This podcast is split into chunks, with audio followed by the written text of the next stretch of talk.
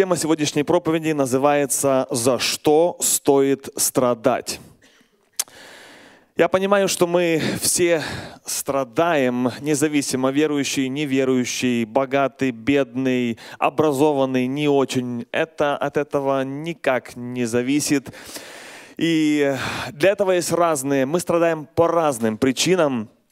Иногда это из-за взаимоотношений среди людей, Иногда это из-за болезни, иногда это финансовая проблема, иногда это несправедливость.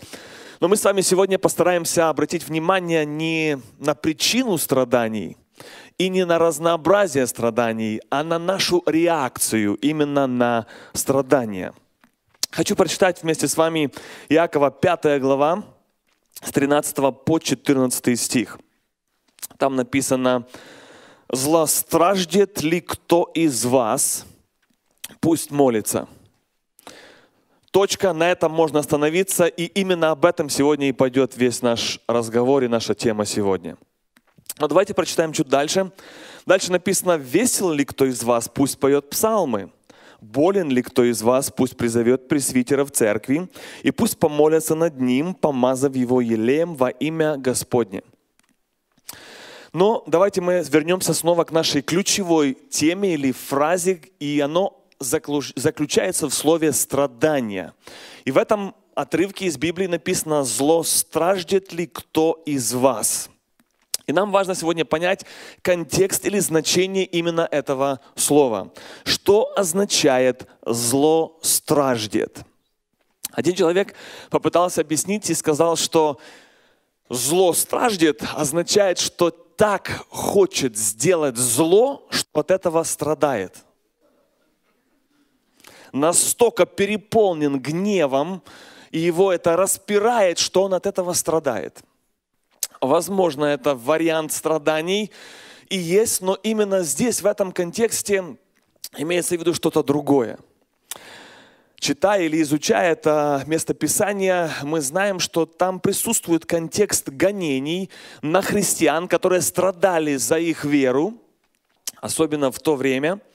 Но здесь также есть и другое очень интересное значение. Когда мы изучаем вот этого оригинальный греческий текст именно вот этого слова «зло страждет», по-английски, кстати, оно переводится просто suffering, как страдание – в русском языке это слово включает в себя два слова. Это зло и страдание. Зло страждет. Но именно оригинальный текст говорит, что здесь идет речь о страдании, которое совсем не связано с физическим страданием. Вот что самое интересное. Когда мы говорим о страданиях, чаще всего мы подразумеваем сразу физическое страдание, например, от болезни. Ну, это, наверное, чаще всего. Но здесь написано, как вы видите, в этом же стихе через запятую говорится, болен ли кто из вас, пусть призовет пресвитера в церкви. То есть первая часть стиха говорит о страдании, о котором мы еще не знаем каком. Дальше идет часть стиха, уже вы видите, в этом же на экране написано, о болезнях идет. Тоже страдание, но оно относится уже как бы к другой категории. Кто зло страждет, пусть молится. Кто болеет, пусть призовет пресвитеров, пусть за него молятся. И снова мы возвращаемся к вопросу, так о каком же страдании идет речь, если это не физическое страдание. И здесь я думаю, что для нас будет интересным откровением, что здесь идет речь о страдании, которое мы переносим от зла. И вот именно греческое определение имеется в виду зло страждет, слово определение такое. Терпеть зло – переносить страдания, то есть мучиться от действий зла. Когда именно зло приходит в нашу жизнь, когда именно мы встречаем зло через слова, зло, через дела мы встречаем зло, и как мы реагируем на это зло. И снова подчеркиваю, значит, идет речь о страданиях не о физических, а о внутренних каких-то друг, на другом уровне страдания, которые мы переносим как верующие люди. Здесь идет речь о страдании за праведность, о страдании за правильные или праведные поступки. И мы с вами увидим подтверждение этой же мысли в Писании в многих других местах Евангелия, которое подтверждает эту же мысль. По-английски это we suffer for righteousness. Мы страдаем за праведность или за правильные поступки в противовес или в ответ на зло, которое мы встречаем. Например, это может быть, когда мы из-за своих убеждений, из-за своих стандартов, из-за своей веры христианской мы правильно реагируем, и имея вот это внутреннее, а, внутреннее руководство в духе, правильное руководство, от этого мы переживаем какие-то страдания. Например, в бизнесе это может быть принятие решений, которые против нас, которые невыгодны нам. Принятие каких-то решений, где мы теряем финансы, но зато они правильные решения. Зато они праведные решения. Или, например, сейчас сезон такс, когда мы заполняем на таксы, и мы поступаем праведно, хотя на этом в ущерб себе, самому финансово мы теряем. При этом мы страдаем от того, что мы как бы теряем, но мы страдаем за праведность, за правильные божественные поступки.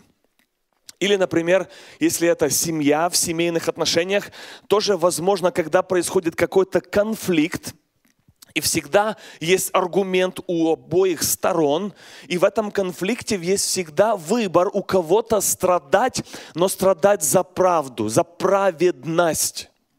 Именно когда тебе что-то говорят такое оскорбительное или грубое, очень унижая, опуская тебя, у тебя всегда есть выбор молчать или же отвечать злом на зло. И вот в этом молчании – вот в этом и происходит страдание за праведность. Я покажу вам еще одно место Писания, которое очень четко подчеркивает вот этот именно процесс, который должен происходить в верующем человеке, рожденном свыше, в котором живет Дух Святой внутри, и который дает человеку это выбор, или это вот эту возможность, силу именно так реагировать на зло, которое он встречает в своей жизни. И, конечно, когда мы, я помню, мой отец, он часто нам говорил такую фразу, которая запомнилась в моем сознании. Он, помните, даже в церкви об этом говорил, молчание – это золото. Молчание – это золото. И вот именно, я думаю, оно применяется вот в таких вот поступках, когда нам хочется ответить, хочется сказать, доказать, позвонить, написать. Я в своей жизни часто, когда я пытался как-то оправдаться, доказываться, я в своей жизни понимал, я даже был убежден, что я прав, никогда оно лучше ситуацию не сделало никак оно не, не примирило, никак оно ни, ни тому, ни мне лучше не сделало. Но каждый раз, когда я выбирал молчать или идти вот этим путем, всегда приобретал. Всегда что-то такое неописуемое, необъяснимое становилось лучше в нашу, в общую пользу. Дальше еще можно привести пару примеров. Это когда апостол Павел говорит, что я умираю каждый день. Именно вот, вот эта возможность страдать за праведность предоставляется у христиан, особенно у верующих, очень часто, либо даже сказал регулярно.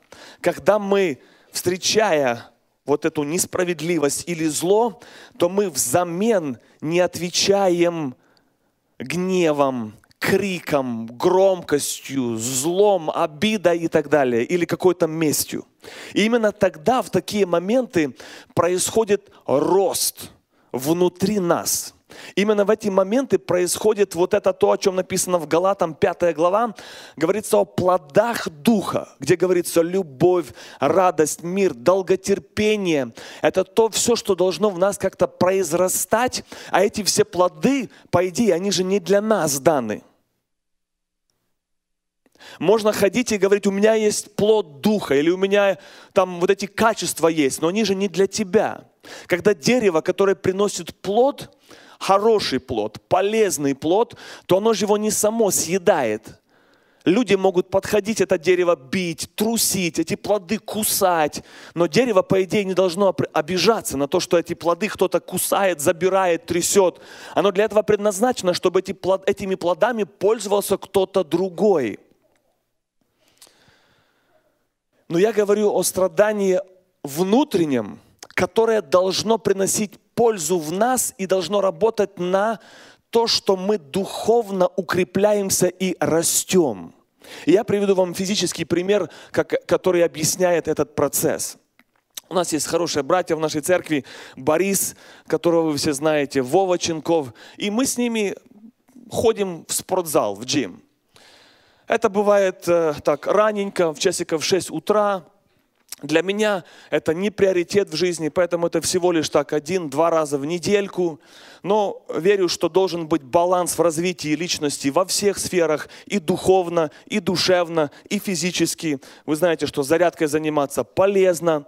Но что я хочу рассказать вот в этом процессе, что здесь полезного – когда человек, я думаю, что здесь многие знакомы с этим, приходит в джим, фитнес, спортзал, начинает заниматься и делает это прилежно и хорошо, то чаще всего на следующий день или через день он испытывает боль. Кто-то встречался с такой дилеммой? Эта боль связана с тем, что у него болят мышцы, болят. Интересно то, что есть люди, которые называют эту боль, особенно вот фанаты, которые ходят там религиозно, не пропуская каждый день, спортзал – это жизнь, то вот они называют эту боль, они говорят, это хорошая боль. Интересное такое несовместимое понятие – хорошая боль. И когда мы читаем с вами физическое, физическое объяснение, как укрепляются мышцы или как растут мышцы в физическом теле, укрепляя, иногда, например, мышцы спины укрепляют твой позвоночник и так далее, то давайте я вам прочитаю вот это а, часть, которая может быть из э, биологии, физиологии. Написано так. Физи... Физиология роста мышц. Вот какое определение. После тренировки ваше тело восстанавливает или заменяет поврежденные мышечные волокна посредством клеточного процесса, в котором происходит слияние мышечных волокон с образованием новых нитей мышечного белка и миофибрил. Это восстанавливаемые миофибрилы увеличиваются в толщине, качестве и количестве, чтобы создать мышечную гипертер, гипертофию или по-другому рост мышц. Если это объяснить и перевести все на простом языке, то когда человек занимается спортом с целью, чтобы укрепить свои мышцы своего организма, то он по-другому, он рвет свои мышцы – вы об этом тоже можете э, узнать легко. Это не из Библии, это физический процесс, сейчас я объясняю. Он немножко рвет, надрывает свои мыш мышцы, а потом мышцы, тело само реагирует, организм так сделан, что он потом эти мышцы сам их как-то ремонтирует. Но когда этот процесс происходит, то мышцы, они становятся толще, сильнее, и таким образом они укрепляются. И это то, что мы называем болью.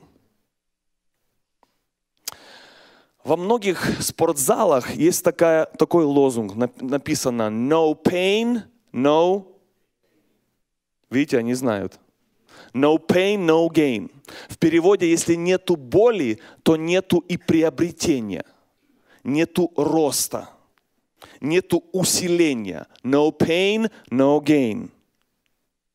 И теперь точно такой же процесс нужно перевести в духовный смысл – в духовное наше формирование и рост личности. No pain, no gain. Помните, зло страждет ли кто из вас? Если вы страдаете, встречая зло, но поступаете при этом правильно, потому что контекст вот этого слова говорит страдать за праведность, за правильные поступки, то по идее ваши духовные мышцы и ваш дух укрепляется, растет именно через этот процесс страдания. Интересно, еще одну мысль хочу с вами поделиться о том, что никто из людей, включая меня и взять всех спортсменов, он никто не знает и никогда не видит, как эти мышцы растут. Помните, я там читал там такие слова трудные, что я их сам трудно выговариваю. Там клеточные процессы, там био, миофибрил, там все-все-все. Никто этих слов не знает и не понимает, как оно работает. Вот этот процесс роста мышц уже делает кто? Можно сказать, организма. Кто создал организм? Бог. А какая же твоя ответственность, чтобы мышцы росли или укреплялись? Твоя ответственность идти и делать зарядку, да? Упражняться где-то физически разрабатывать эти мышцы, а сам процесс происходит невидимо и не зависит от тебя. Вот точно так же и в духовном, в духовной нашей жизни, если мы делаем правильно, поступая праведно, то вот эти все формирования, усиления, укрепления духа – человеческого, вот этих духовных мышц, они невидимые, они не зависят от тебя. Эту работу уже делает Дух Святой. Когда мы повинуемся Духу Святому и Слову Божьему, когда мы повинуемся, тогда приходит результат. Ведь для вас нет никакой пользы, если вы знаете, что зарядка полезна, особенно у кого там проблемы не знаю, там со спиной, с мышцами, э, разные есть э, физические болезни, где советуют делать зарядку. Но когда ты пришел, и тренер тебе объяснил, что нужно делать, ты никакой пользы не получишь до тех пор, пока ты не послушаешь тренера и не начнешь делать. Точно так же происходит и в церкви приблизительно сегодня. Ты можешь знать все принципы, места Писания наизусть, и это хорошо. Но пока ты не начнешь слушать и именно выполнять, именно выполнять вот это, вот только тогда оно принесет тебе пользу и результат в твоей духовной жизни или укрепление в твоей духовной жизни. Итак, страдание за праведность – это жить по Божьим принципам, это стоять за божественный христовый характер, жить по Его именно Слову и не платить злом за зло, и именно эти люди, они поступают по-другому не потому, что они не могут ответить злом на зло, не потому, что они не могут ответить аргументом на аргумент, но потому их сила как раз в том, что они сильнее, и у них есть выбор не ответить на зло, ответить на зло добром. А люди, которые послабее, у них как раз выбора нету. Они на зло отвечают злом. Это естественный человеческий, человеческая реакция из-за нашей греховной природы. Смотрите, что написано в Матфея, 5 глава, с 9 по 10 стих. «Блаженны миротворцы, ибо они будут наречены сынами Божьими. Блаженны изгнаны за правду, ибо их есть Царство Небесное. Блаженны, благословенны, изгнаны за правду». Смотрите, что здесь имеется в виду. Новый перевод объясняет, блаженны те, кого преследуют за праведность. Next slide. За праведность, кого преследуют. А если кто знает английский язык, то там написано так. Blessed are those who are persecuted for doing right. Благословенны те, которые гонимы или страдают от того, что они поступают правильно – Видите, как эта мысль пересекается, подтверждается, и в том и в том случае идет речь о страданиях, и в том и в том случае идет речь страдания за праведность, за правильные, бож... благородные поступки в нашей жизни. Интересно еще то, что смотрите, как здесь связано вот это страдание, праведность и мир. Миротворцы, запятая, и дальше страдание за праведность. видите, как они идут близко, рядышком, рука в руку.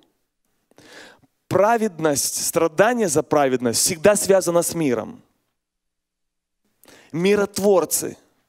И когда мы встречаем зло в своей жизни, и нам всегда хочется ответить, доказать или отомстить, то вот именно когда мы это сделаем, мы тоже будем страдать. Но я расскажу чуть позже, за, за что мы будем страдать. Потому что помните название нашей темы «За что стоит страдать?» А за что не стоит страдать? Вот когда мы отвечаем злом на зло, атаку на атаку, обвинение на обвинение, так вот тогда мы тоже страдаем, но по другим причинам. И вот за вот это не стоит страдать. Мы к этой мысли еще вернемся. Хочу привести пару примеров из жизни, где мы можем увидеть, где люди страдают именно за праведность. Многие из вас знают такую компанию, которая называется Airbnb. Это компания, которая сдает в аренду квартиры, комнаты, когда люди ездят в отпуск, и эта фирма работает по всему миру в разных странах. И вот расскажу вам реальный случай. Одна семья поехала на отдых в другую страну, в Европу, и когда они э, уже после ночлега уезжали из этой квартиры, то выбежал хозяин и начал очень грубо, эта семья имела четверо детей, это хозяин начал грубо ругать и обижать э, вот эту семью за то, что они как бы недостаточно убрали в комнате после себя. Они уже сидели в машине, маленькие дети, и э, папа с мамой, посоветовавшись, решили все-таки давай уберем. Хотя у них в контракте прописано, что они убирать не должны, потому что за них, э, с них снимается дополнительная сумма, которая называется cleaning fee. За их за это чарджиют, то есть они за это платят, чтобы не убирать. Но они думают, ладно, несмотря на, то, на, на наш контракт, несмотря на то, что мы правы, мы все равно пойдем и уберем. Мама берет этих всех детей, одного на руках, другого за руку, поднимается на второй этаж, начинает убирать квартиру. И когда они едут, как бы они думают, ну все-таки, может быть, стоит в эту компанию пожаловаться, написать, есть такое ревью. Ты можешь дать ревью, э, твое мнение за этого хозяина, который сдает э, в аренду эту комнату, и написать, что он злой, плохой, несправедливый. И другие, кто захочет снять эту квартиру, уже будут знать эту информацию но они дают таким, таким образом плохой рекорд этому хозяину, который занимается этим бизнес-туризмом. И они решают, ладно, писать ничего не будем. Не будем ничего плохого этому человеку делать, не будем отвечать злом. Проходит 10 дней. И после 10 дней этот хозяин, он пишет вот этой семье плохой ревью он пишет, что они очень плохие люди, очень грязные люди, там после себя ничего не убрали. Ну и дает им вот этот плохой рекорд уже на их историю. Что уже в будущем, если они захотят снова снять квартиру, поехать в отпуск в Европу, то уже им, наверное, не дадут или же будет очень дорого. И у них реакция уже и что интересно, что там такое есть правило, что после 10 дней ты уже не можешь назад написать ему фидбэк, ревью. То есть до 10 дней, в течение 10 дней ты можешь написать, а уже после все. И представьте себе, в какой ситуации оказалась вот эта семья, которая пострадала, не ответила злом, пошла, убрала, не написала плохой ревью, а взамен получила себе плохой ревью. Вот это пример, который немножко показывает, как в практической жизни христиане или люди таких, которых я называю godly people, могут нести вот эту тяжесть страданий внутренних, страдая именно за правильные, божественные поступки. Я помню, когда я стал пастором, то много людей в тот первый год приходило ко мне с предложениями, что нужно в церкви делать. Вы сразу все заулыбались. Каждый объясняет, что важное, что второстепенное, что очень важное, в каком направлении двигаться, какими проектами заниматься, куда вкладываться и так дальше. И самое интересное, что у всех предложения и идеи разные, и чаще они всего противоречат друг другу. Ну и в этом всем, конечно же, э, я старался очень искать божественного водительства, понимая, насколько это сложно, насколько это очень сложно – и вот я помню, что один из проектов, которые предлагали мне, чтобы я там был очень активно вовлечен, чтобы я был там активно чуть ли не первым лицом, чтобы туда направить силы, ресурсы. Но я, молясь, чувствовал внутри, внутри, что я не должен туда ввязываться, я не должен быть там первой ключевой э, э, персона. Я не, не хочу, чтобы церковь туда вовлекалась целиком и полностью. Я не хочу, чтобы это отвлекало церковь от главного видения. Хотя дело хорошее было и доброе. Но я все равно принимаю решение отказаться, что я не буду туда вовлекаться. Я именно не хочу брать вот эту первую ответственность. Я не чувствую, что наша церковь должна брать главный фокус именно в этом проекте. И проходит э, некоторое время. И в прошлом году э, представитель FBI приходит в нашу церковь и просит встречу с пастором. Все закончилось хорошо, слава Богу. Э, но что, какой вывод я делаю из этого? В этом всем процессе не, не просто я там благодарен Богу за то, что Бог мне дал вот это руководство внутри, чтобы не ввязываться, мне туда не лезть с головой. Э, хотя, как я сказал, хорошее дело, но это отвлекает иногда, отвлекает от главного. В этом всем процессе я проходил процесс страданий в том, что люди, которые предлагали эти проекты, потом критиковали меня. Критиковали меня в том, что я неправильно поступил, что такая золотая возможность. Сравнивали меня с моим отцом. Много было такой, знаете, боли внутренней, боли, тяжести, вот этой критики, вот этого обсуждения за спиной. И у меня была борьба ответить на эти аргументы. Я мог конкретно ответить на эти аргументы. И мог ответить таким же вот, ну, скажем, методом, тоже за спинами разговаривать, тоже писать, тоже звонить, доказывать, встречаться, ставить на место, показывать, кто здесь главный и так далее. Мог как-то реагировать так, по-плотски. И я помню, жена моя знает, как я вот э, проходил этот процесс страдания внутри. И вот на прошлой неделе у меня тоже, я вам уже рассказывал уже не раз, что когда я проповедую какую-то тему проповеди, я иногда уже боюсь, потому что я знаю, обязательно пройду. Обязательно будет практика, тесты по полной программе. А тогда, Богданчик, сыночек, сможешь выйти и что-то рассказать. А пока сам не прошел, даже, даже и не заикайся, не надо там махать руками и рассказывать, как жить.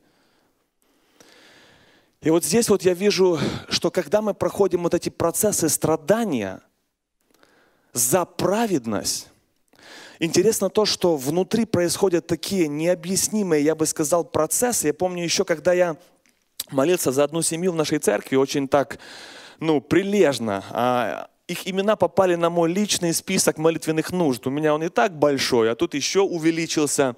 Я за этих людей конкретно молился. И потом проходит время, и именно эта семья начинает э, причинять какую-то боль, э, страдания мне. Э, опять же, это все такая критика необоснованная там или какое-то даже зло, даже были какие-то угрозы. И я снова был в растерянности. Я хотел бежать со своим списком нужд и показывать, так я же за тебя молюсь. Ты представляешь? И 600 членов, твое имя здесь, а именно за тебя молюсь. Что же ты делаешь? Конечно, я не побежал, не рассказал, но проходил вот этот процесс вот этого боли и страдания. И здесь мы с вами подходим сейчас к ключевому моменту. Потому что, помните, самое важное наше – это понять, за что стоит страдать. Помните, это вот это ключевое. Не просто страдать, а за что стоит страдать. И вот когда мы проходим вот такие процессы, встречая зло, и есть возможность ответить хотя бы словами, так, ну, ответить по-нашему, по-хорошему, чтобы запомнилось, то здесь мы встречаемся с очень опасностью большой. Мы приходим к развилке, где мы можем страдать либо из-за саможалости, либо из-за праведности. В страданиях вот эта развилка всегда присутствует. Саможалость – это когда себя жалко. Меня обидели. И я обиделся. И как он мог со мной так поступить? Как он мог на мое добро так ответить? Кого мы в этом процессе жалеем? Жалеем себя. И незаметно воспитываем или возра... взращиваем нашу гордость, эгоизм, и при этом мы страдаем. И самое интересное, что человек, который нас обидел, мы уже страдаем не из-за этого человека. Тот человек уже забыл за вас. И вообще то, что, о чем вы сейчас разговариваете, уже было давно.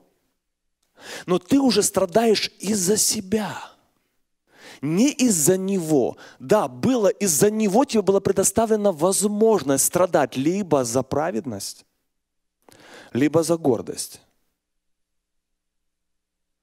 Люди предоставляют возможность страдать либо за праведность, либо за эгоизм. И там, и там страдания, но заодно страдать не стоит.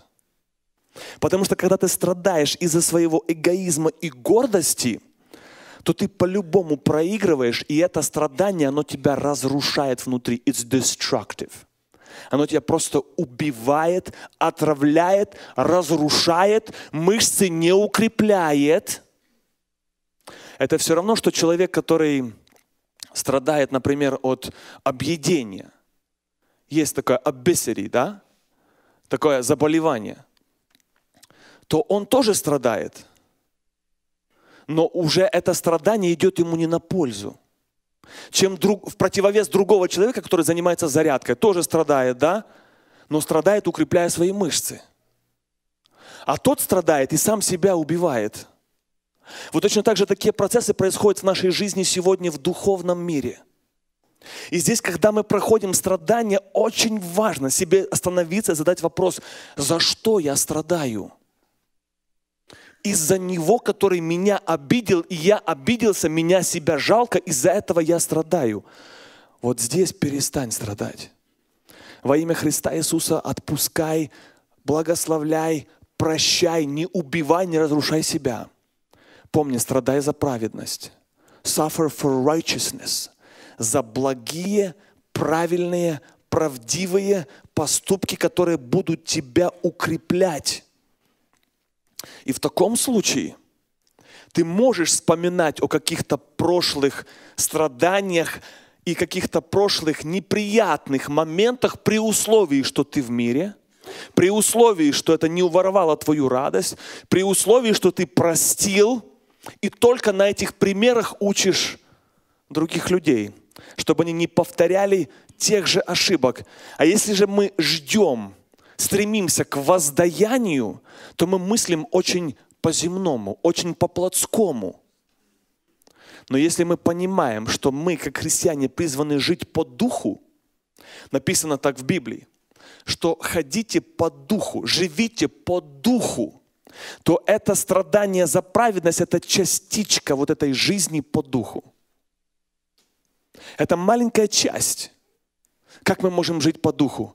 И вы знаете, что, возможно, у вас появляется вопрос, это невозможно так жить. Просто по-человечески невозможно. И я хочу снова подчеркнуть мысль. Если мы верим Слову Божьему, то каждый человек, в котором есть Дух Божий, имеет такую способность и имеет такой выбор. То, что мы так не живем и так не выбираем, это уже другой вопрос. Но каждый, в ком есть Дух Божий, он может жить, имеет такую способность жить именно по Духу. И каждый раз побеждая вот эти ситуации в жизни, мы укрепляем свой дух, духовный иммунитет, и это преображает других людей, это влияет на других людей вокруг нас, и в первую очередь влияет на нас. И в Библии написано об этом, что именно вот такое страдание, оно даже Богу угодно. Кажется, как? Читаем с вами вместе. 1 Петра, 2 глава, с 19 стиха. «Ибо угодно Богу, внимание, если кто, помышляя о Боге, переносит скорби, и дальше все-все-все-все внимание, страдая несправедливо». Воу. Какая интересная мысль, которая подтверждает первую и вторую. когда мы страдаем несправедливо. Но здесь хочу снова напомнить, здесь важный процесс, когда мы страдаем несправедливо не из-за своей гордости, не потому, что я обиделся и хочу отомстить и не могу, а потому что я праведно поступаю в ответ на зло, покрывая, прощая, не воздавая, не отвечая. Вот это я называю страданием за праведность, которая написана, страдая несправедливо. Ибо что за похвала, если вы терпите, когда вас бьют за проступки? Но если делая добро, делая правильно и страдаете, терпите, это угодно Богу. Это угодно Богу. Не просто мне интересно, Богу это угодно. А еще заметьте мысль, в этом стихе написано, если кто, страдая несправедливо, и при этом что написано перед этим? Помышляя о Боге. А когда мы страдаем несправедливо, о чем мы мыслим? Правда интересно? О чем угодно, но только не о Боге. Но в первую очередь о том, кто причинил это страдание. Вот почему это страдание не прекращается. Вот почему это страдание нас разрушает. А когда мы, страдая несправедливо, помышляем о Боге, наш фокус меняется. Видите, все переворачивается. И вместо разрушения может прийти укрепление мышц, о, котором мы, о которых мы рассказывали в самом начале. Вот почему нам важно это понимать, что нам сегодня за что-то не стоит страдать, а за что-то стоит, ибо об этом написано в Библии, что оно нас, наоборот, укрепляет. Я помню, как читал в книге, как одна семья христианская, она была одна в деревне, которая пыталась как-то рассказывать людям о Боге, о Его праведности, справедливости. И однажды сын в этой семье, он упал и покалечился. И после этого никогда не, не смог ходить нормально, а всю жизнь хромал и стал инвалидом. И вся вот эта деревня, которая была настроена против Бога, они унижали эту семью и говорили, а где же ваш Бог? Где же ваш Бог? Почему же Бог допустил страдания именно в вашу семью? Почему вас Бог не защитил? Прошло некоторое время, и пришло время войны. И всех ребят, пацанов, которые там были, всех здоровых, на фронт забрали. Вы догадались, они не вернулись, их там и поубивали. А этот хромой, как хромал, так и продолжал хромать, женился, имеет семью, детей и так далее. Поэтому не все то, что мы называем или видим со своей стороны справедливостью, не все, не на все также смотрит Бог. Вы знаете, когда мы вспоминаем историю, я думаю, очень хорошо иллюстрирует Саул и Давид. За что Давид страдал от Саула? Но вот люди, знающие Библию, вы можете объяснить, это было справедливо или нет? А кто не уверен, можете почитать еще раз дома. Но там была явная несправедливость. Страдал парень, всю жизнь убегал, страдали его жены, его дети. Но вы знаете, в чем, вот в этом всем процессе страдания, он отвечал. Вот в этом процессе страдания, хотя несправедливо, он отвечал добром. Вот это ценная для нас мысль. Отвечал добром на зло и при этом страдал. Мог также страдать, также бегать, убегать, воевать, отвечая злом. И тоже бы страдал. Но когда человек страдает за righteousness, за праведность, то помните, там no pain, no gain, укрепляются вот эти духовные мышцы. Происходит вот этот внутренний процесс роста внутри нас. И Иисус Христос, Помните, когда он уже страдал, проходя Голгофу? Там есть одна такая интересная деталь, которая описывается в этот процесс суда и обвинений. Написано, что Христос очень часто что делал? Молчал. Помните молчание золота? И помните, даже его спрашивали, а почему ты молчишь и ничего не отвечаешь? Оказывается, что можно не обязательно отвечать. Иногда как раз обязательно молчать. Это то, что у нас труднее получается. Хочется, чтобы мы запомнили вот это. Не обязательно отвечать. Иногда обязательно молчать. Это для нас, для нас важно, для нас полезно, для нашего роста. Если ты страдаешь и можешь изменить ситуацию, это не значит, что ее не нужно менять к лучшему. Если ты что-то можешь изменить к лучшему, дай Бог тебе силы и мудрости. Но здесь важен метод и состояние твоего сердца. Когда ты будешь вот это менять, состояние твоего сердца мирное, без всякого зла, горечи и обиды. Вот это для нас важно. Написано интересно в Библии за жену, которую Бог рисует, идеальный портрет христианской женщины, жены. Всем вам знакома притча 31 глава. Хочу обратить внимание на, один, на одну деталь. Написано, кто найдет такую добродетельную жену, цена ее выше жемчуга. Уверено в ней сердце мужа ее, и он не останется без прибытка. И самое главное это дальше. Она воздает ему добром, внимание, а не злом.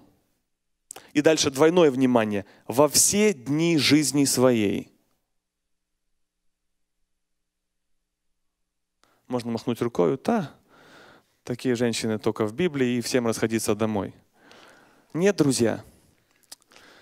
Нет, друзья, для нас вот этот образ, вот этот портрет, который рисует Библия, я верю, что оно подходит и, и, и к мужчинам, и к женщинам.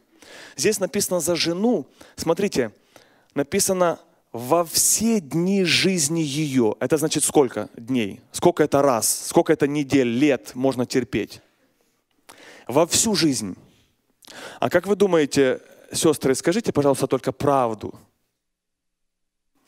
Есть такие мужчины, которые за всю, во все дни жизни вас ни разу не достали, не обидели, не поступили с вами несправедливо?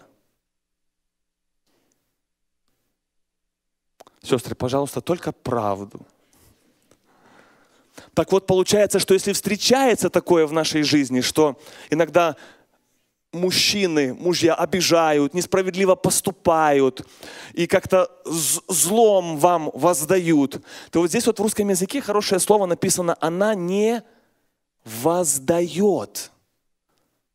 Ловите мысль глубокую? Воздаяние, зло на зло.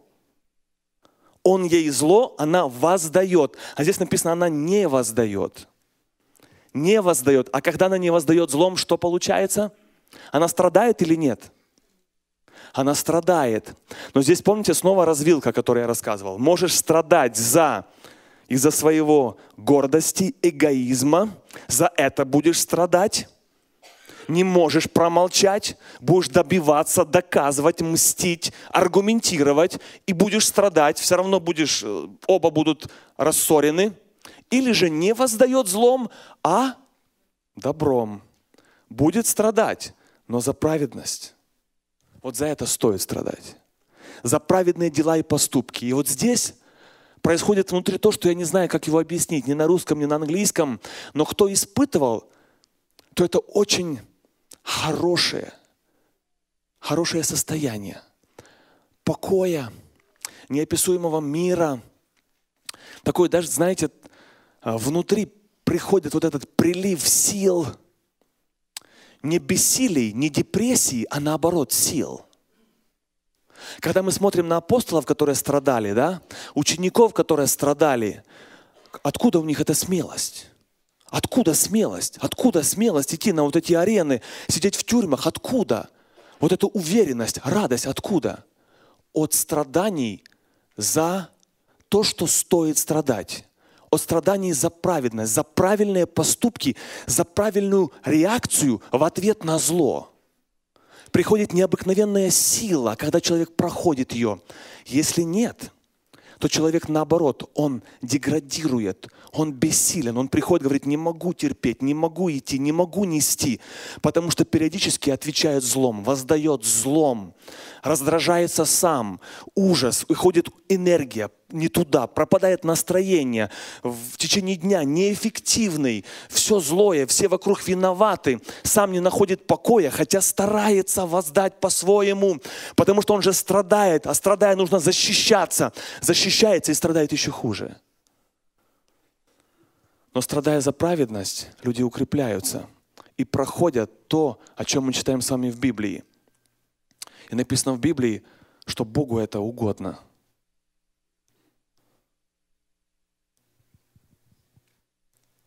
Псалом 102, 6 написано, Господь творит правду и суд всем обиженным.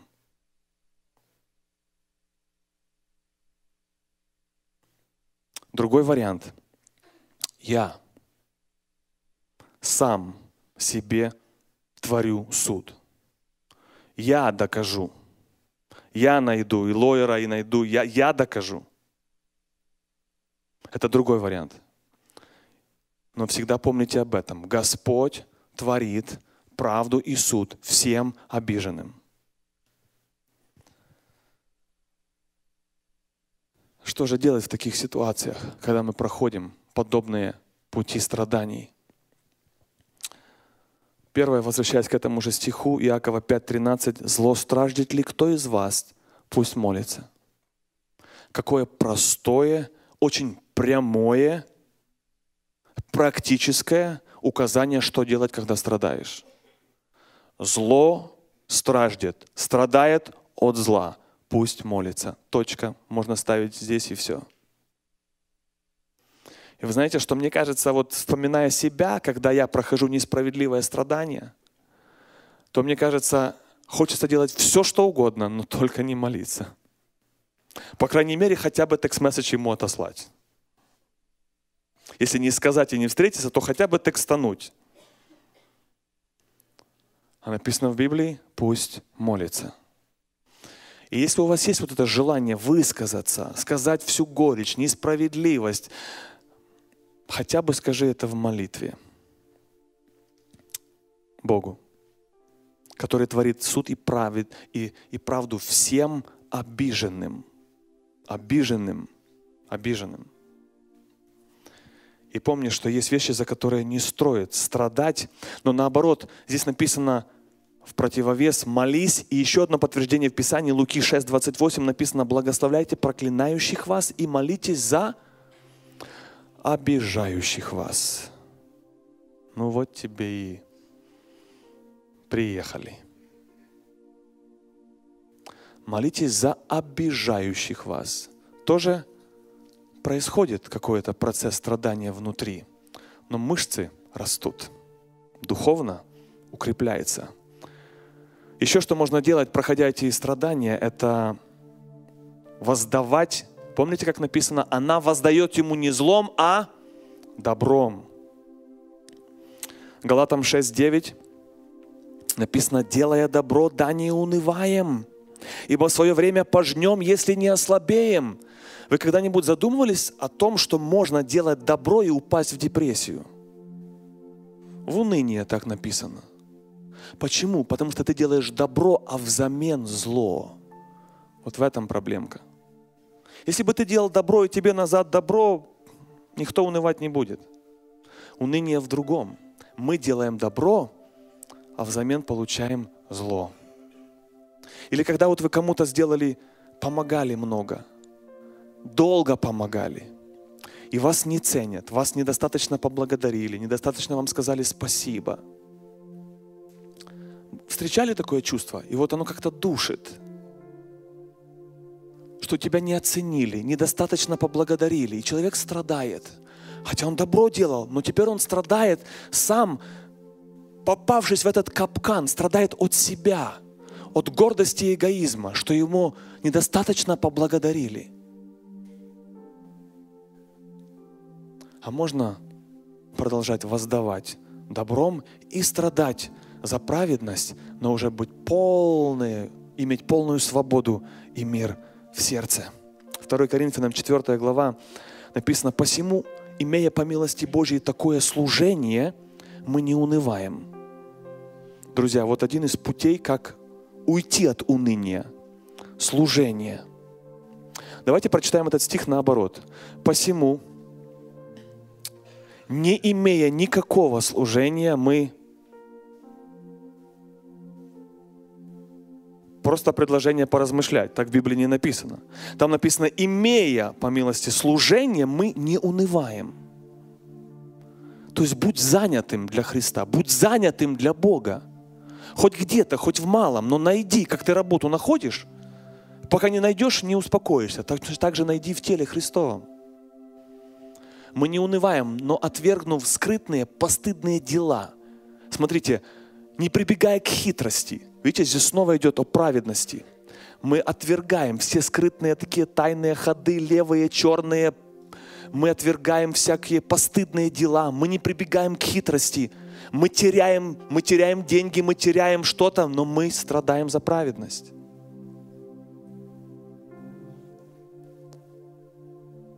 Не искажая Слово Божье, открывая истину, представляем себя совести всякого человека перед Богом. И последнее место 2 Тимофея, 3 глава. Очень такой итог. 12 стих. Да и все, желающие жить благочестиво, будут гонимы.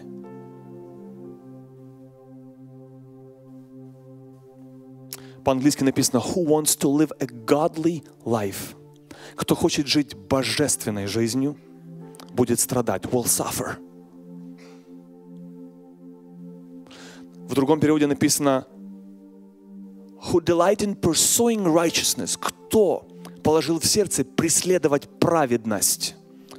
Determined, решил жить благочестивой жизнью, будет страдать. Но помните, развилка. Я страдаю из-за своего саможалости, либо из-за праведности.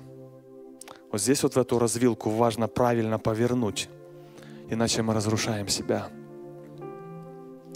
Поэтому, друзья, пусть Бог благословит каждого из вас, чтобы мы помнили, что наше оружие, когда мы встречаем зло, Римлянам 12:21, не будь побежден злом, но побеждай зло добром. Не будь побежден злом во имя Иисуса Христа, но побеждай зло добром. Страдая, не страдай ради саможалости, страдай из-за праведности, отвечая добром, покрывая, не ища воздаяния. Поступай по духу. Когда Дух Божий дышит в тебе, Дух Святой действует через тебя, это никто не видит. Но поверьте, это ощущают. Вы знаете, это все равно, что если Дух Святой сравнить с воздухом, с кислородом, его никто не видит, воздух.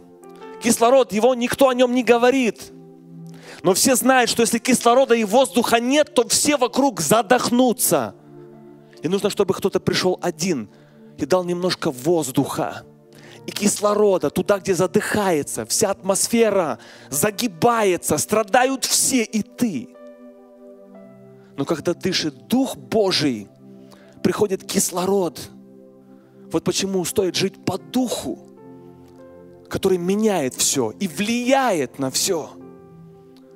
Есть одна очень хорошая книга, которая называется Insanity of God, где описывается, как люди, которые перенесли много страданий за Бога, ради Бога, за праведность. И вот в этой книге описывается одна история, как однажды один христианин, он сидел в тюрьме, конечно, над ним смеялись за веру в Бога, над ними издевались. Он ходил по зоне, находил какие-то бумажечки. И где, если не найдет какой-то кусочек бумажки, старался записать на них место из Библии, стих из Писания. Потому что Библии же не было. Хотел хоть что-то запомнить, хоть как-то иметь что-то. И вот он писал, писал. И вот там часто еще один момент он делал. Каждое утро выходил, поднимал руки и пел всегда один и тот же псалом. Хвалил Бога. И когда он это делал, с него всегда смеялись. Вы же знаете, что он сидел в тюрьме не один день и не один месяц, годы. Но каждый день утром вставал, поднимал руки и славил Бога. Никого не обижал, все делал праведно и страдал. Даже те, которые зэки с ним сидели, с него смеялись и его унижали. И однажды он решил, вот эти бумажечки, которые он там понаходил, огрызочки, все места Писания, он решил их наклеить, чтобы другие могли читать. И после этого это уже была последняя капля. Сильно разозлилось уже начальство на него, и его вытянули с камеры и, и начали уже не, не вести, а тащить. Обычно уже таких людей, когда тащут, знали, что это уже не, на, не просто на переговоры. И когда они начали его тащить, в этой зоне сидело больше тысячи человек. Тогда все эти заключенные из зэки встали и начали петь ту песню, которую он много лет пел каждое утро, а все смеялись и унижали. Но он не воздавал злом. Он страдал за праведность. Но когда его потащили, то вся зона встала и начали петь эту же песню. И тогда эти полицейские, это руководство, никогда не видев ничего подобного в своей жизни, они остановили этот процесс. И спросили его, что ты им сделал? Что ты им сказал? И вы знаете, какой может быть ответ? Я ничего не сказал. Как раз ничего не говорил в ответ на их злые слова. Все, что я делал, я страдал за праведность. Меня не разрывала обида, не разрывала горечь, ни месть. И вот это страдание, казалось бы, было таким незаметным, но оно влияло. Оно влияет и сегодня. И будет влиять и в твоей жизни, если ты будешь так поступать. Да благословит вас Бог сегодня всех, кто проходит страдания, кто встречает зло, кто соприкасается с злом любого рода. Не отвечайте злом. Покрывайте добром, и ваши мышцы духовные будут расти, и ваш дух будет укрепляться. Не разрушайте себя. И Бог, Дух Святой, который в нас, Он поможет вам во имя Христа Иисуса.